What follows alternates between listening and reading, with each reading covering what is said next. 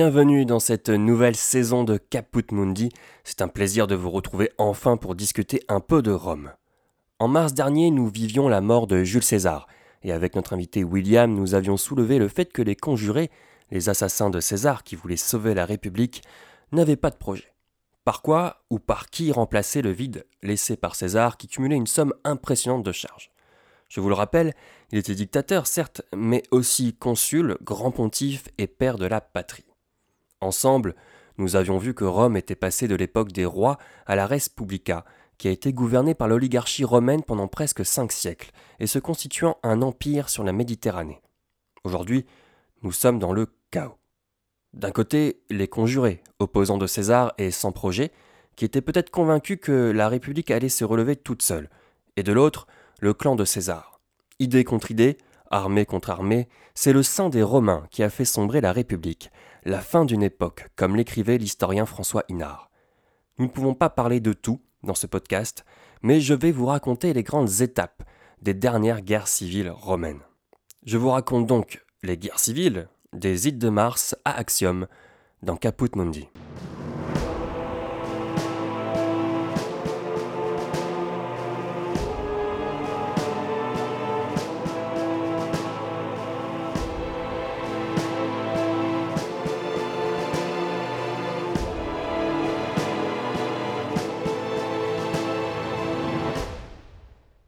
César est mort. Alors que les sénateurs paniquent dans la curie, la rumeur se propage dans toute la ville. Les conjurés sortent, clamant la victoire de la République, certains clament même le nom de Cicéron, alors qu'il ne fait pas partie du complot.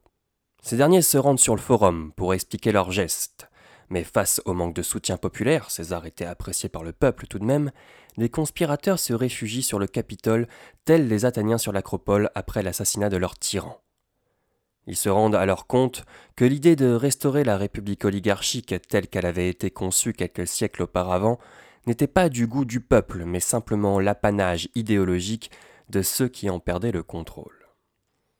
Marc-Antoine, qui avait été habilement tenu à l'écart du massacre, se cache chez lui, déguisé en esclave, tandis que Lépide, le maître de cavalerie, reprend le contrôle du forum et du champ de Mars pendant qu'un certain Dolabella, consul suffect, c'est-à-dire le remplaçant désigné de César au consulat, se fait connaître de la foule. Le corps de Jules César est recueilli par ses esclaves, le poing du dictateur est encore serré sur le billet qui annonçait le complot. Il est conduit chez lui, sans qu'aucune résistance ne vint entraver l'opération. Marc-Antoine, le second consul, reprend rapidement le dessus. Les conjurés sont isolés, ils n'ont ni argent, ni armée, ni soutien populaire. Ils veulent traiter avec le consul pour sauver leur vie et donner un semblant de contenance à leur acte. Deux jours après la mort du dictateur, le Sénat est réuni dans le temple de Télus, la déesse de la terre, sur convocation du consul Marc-Antoine. Sa proposition est simple. Il propose l'amnistie aux assassins en échange de la validation de tous les actes de César et de son testament, alors que ce dernier n'est même pas encore ouvert. Le Sénat accepte, le soir même Cassius, l'un des assassins, est reçu par Marc-Antoine, tandis que Lépide reçoit Brutus à dîner chez lui. Mais la paix est-elle possible? Le 19 mars, le testament de César, déjà accepté par le Sénat, est ouvert avec une petite surprise pour Marc-Antoine. César a décidé d'adopter à titre posthume son petit-neveu, Octave, qui devient de fait l'héritier de Jules César.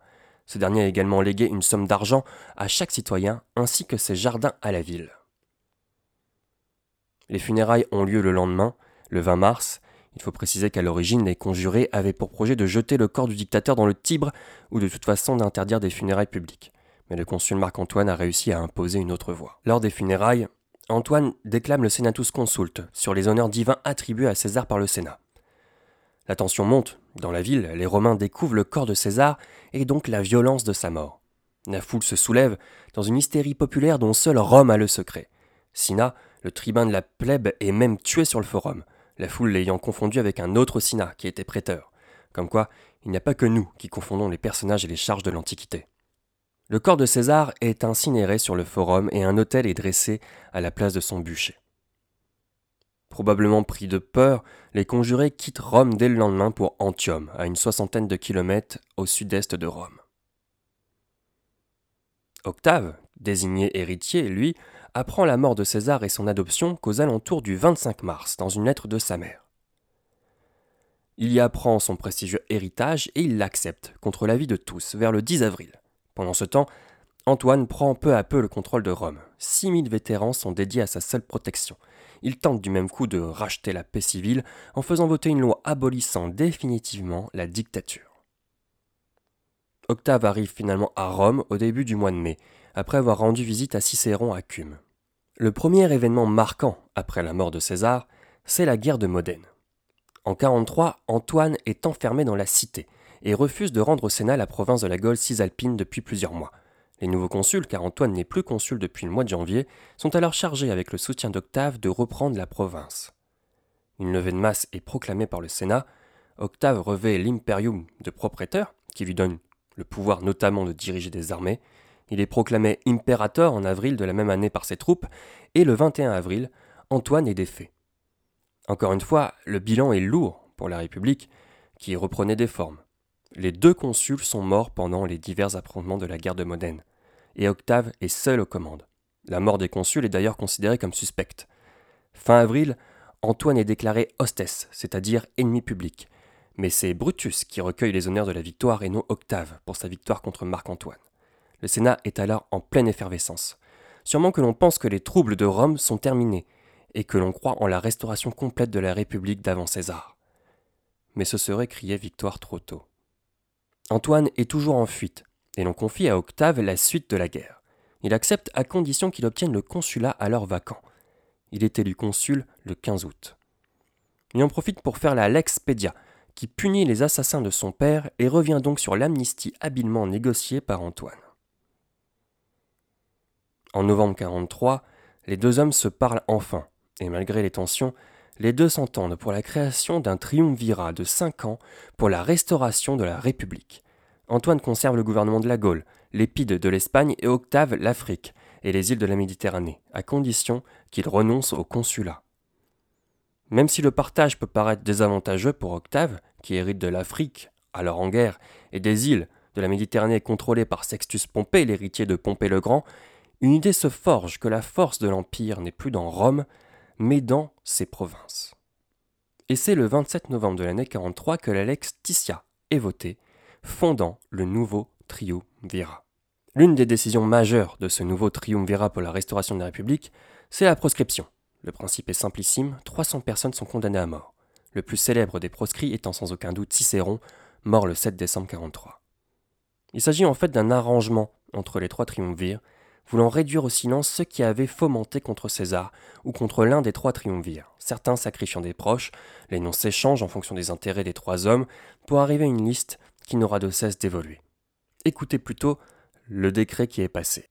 Marcus Lepidus, Marcus Antonius et Octavius César, choisis par le peuple pour gouverner et mettre la République sur le droit chemin, déclarent que, si de perfides traites n'avaient pas demandé grâce et quand ils l'ont obtenue n'étaient pas devenus les ennemis de leurs bienfaiteurs et n'avaient pas conspiré contre eux, Jules César n'aurait pas été massacré par ceux que sa clémence a sauvés et nous ne serions pas obligés d'user de pareilles sévérités contre ceux qui nous ont insultés et nous ont déclarés ennemis publics. Maintenant, nous préférons prévenir nos ennemis plutôt que de souffrir de leurs mains. Que personne, en voyant ce que César et nous-mêmes avons souffert, ne considère notre action injuste, cruelle ou disproportionnée. Qu'il en soit ainsi. Que personne ne reçoive aucun de ceux dont les noms sont inscrits ici ni ne les cache, ni ne les éloigne, que personne ne se laisse corrompre par de l'argent. Celui qu'on trouvera essayant de les sauver, de les aider ou de s'entendre avec eux, nous l'ajouterons à la liste des proscrits sans accepter ni excuse ni pardon. Que ceux qui tuent les proscrits nous apportent leur tête et reçoivent les récompenses suivantes. Un homme libre percevra 25 000 drachmes attiques par tête, un esclave sa liberté et 10 000 drachmes attiques et le droit de citer de son maître les délateurs recevront les mêmes récompenses. Pour garder l'anonymat, les noms de ceux qui reçoivent les récompenses ne seront pas inscrits dans nos registres. Au total, les historiens parviennent à dénombrer 11 suicides, 50 exécutions et 7 morts au combat. Certains proscrits arrivent tout de même à se réfugier auprès de Sextus Pompée en Sicile. Le deuxième résultat du triumvirat, c'est la chute définitive de la République sur le champ de bataille de Philippe, selon l'expression de François Hinard. Brutus et Cassius sont en Orient et les triumvirs se lancent à leur poursuite. Même si les mers sont tenues par Sextus Pompée, les troupes d'Octave et surtout d'Antoine parviennent à débarquer en Grèce. 100 000 hommes se font face. C'est la plus grande bataille de l'histoire de Rome, le 3 octobre 42. Antoine parvient à mener l'assaut et à prendre le camp de Cassius. En revanche, les choses se passent plus mal du côté d'Octave, qui est malade, dont le camp est pris par Brutus. Cassius, qui s'était enfui, finit par se suicider en pensant que Brutus avait aussi perdu la bataille. Le 23 octobre a lieu le second affrontement. Antoine gagne la bataille et Brutus se suicide. La République est bien morte, ainsi que 50 000 soldats de l'armée romaine. La tête de Brutus est découpée et envoyée par Octave au pied de la statue de César à Rome. C'est alors que les triumvirs se repartagent l'Empire, avec grosso modo l'Occident pour Octave et l'Orient pour Antoine, qui a alors le projet d'aller combattre les Parthes pour regagner en popularité. Les deux hommes sont occupés, chacun de leur côté, et le troisième homme, Lépide, est quasiment mis au placard. Le jeune Octave a une mission, mettre fin à la domination de Sextus Pompée sur les mers. Ce dernier est le seul et dernier opposant politique et militaire au triumvirat. C'est l'héritier de Pompée le Grand, Malgré une tentative de paix en 39 où Octave avait épousé Scribonia, une femme parente de Sextus, et où ce dernier avait gagné le contrôle des îles et d'une partie de la Grèce, aucun des termes de l'accord n'a vraiment été respecté, si ce n'est la fin du blocus de Sextus sur les mers. Antoine refuse de rendre à Sextus les provinces promises, sous prétexte qu'il avait besoin d'y lever des impôts pour financer sa campagne contre les Parthes en Orient, et Octave a très vite divorcé de Scribonia pour épouser Livie. Devant la nullité de ses pouvoirs et des engagements pris, il n'y a plus aucune raison que Sextus Pompée accepte la paix. La bataille la plus célèbre qui scelle la fin de Sextus, c'est Noloque, où il doit affronter Agrippa, un allié d'Octave, le 3 septembre 36. Noloque, c'est un port de Sicile, où vont s'affronter deux flottes égales en nombre mais inégalement préparées. Les bateaux d'Agrippa sont plus lourds et mieux armés. Celui-ci remporte la bataille après un long et sanglant combat, il ne perd que trois navires alors que seuls 17 navires de Sextus réussissent à se sauver. 28 sont coulés et les autres sont brûlés ou capturés. Si plus rien ni personne ne peut s'opposer à Marc-Antoine et à Octave, c'est que l'heure de l'affrontement final a sonné.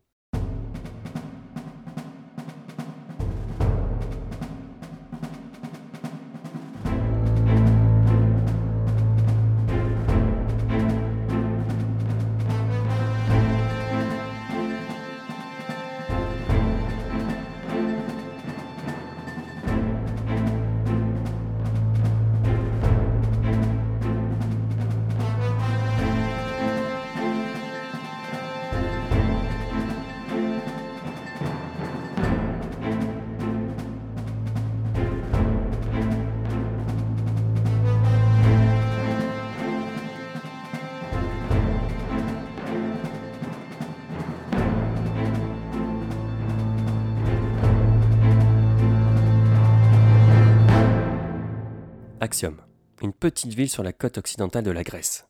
C'est au large de cette dernière que s'est jouée la bataille navale la plus décisive de l'histoire du jeune empire, le 2 septembre 31 avant notre ère. Malgré les combines politiques des dernières années et la paix apparente sur les champs de bataille de la guerre civile, plus rien ne rapproche les deux hommes.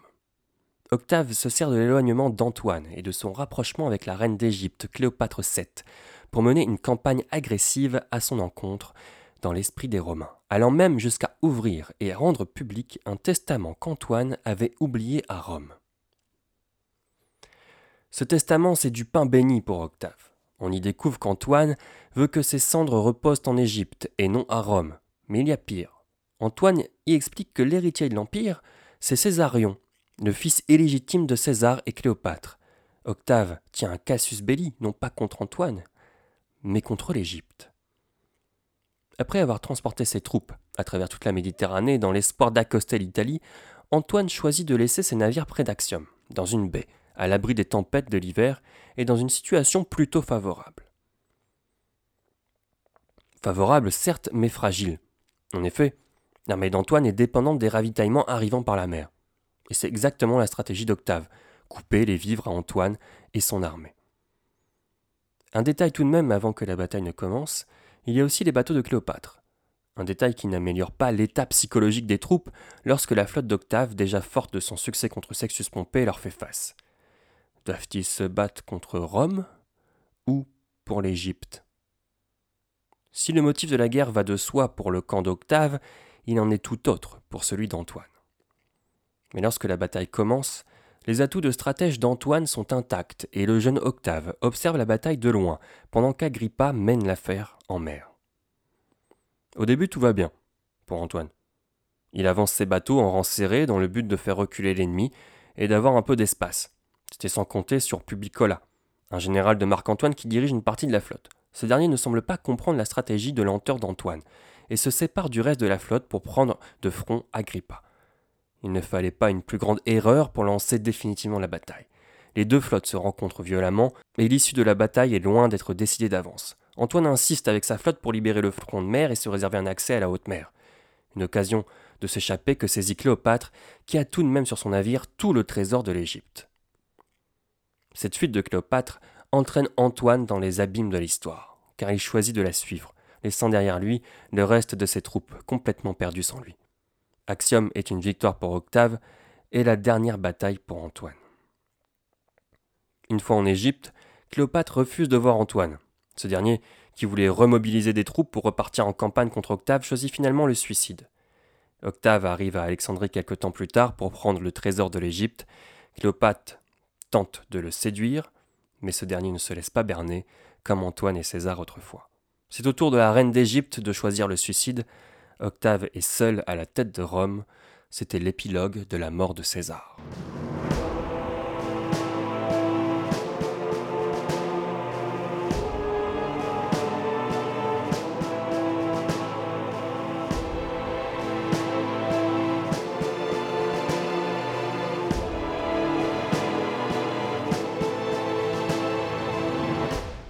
Il y a sans doute une chose qui ne transparaît pas dans mon récit, car je me réserve la présentation complète d'Octave pour l'épisode suivant, c'est à quel point ce dernier partait de loin. Quand César est mort, la personne qui a le plus de pouvoir à Rome, c'est Antoine. Il est l'héritier de sa ligne politique, il a mené des campagnes avec lui, il a des hommes à sa disposition, et surtout, il est co-consul du défunt dictateur. Ce n'est que grâce à son adoption par son grand-oncle qu'Octave passe sur le devant de la scène politique. Entendez bien, en 44, Octave est très jeune pour un homme politique romain. Il a 21 ans.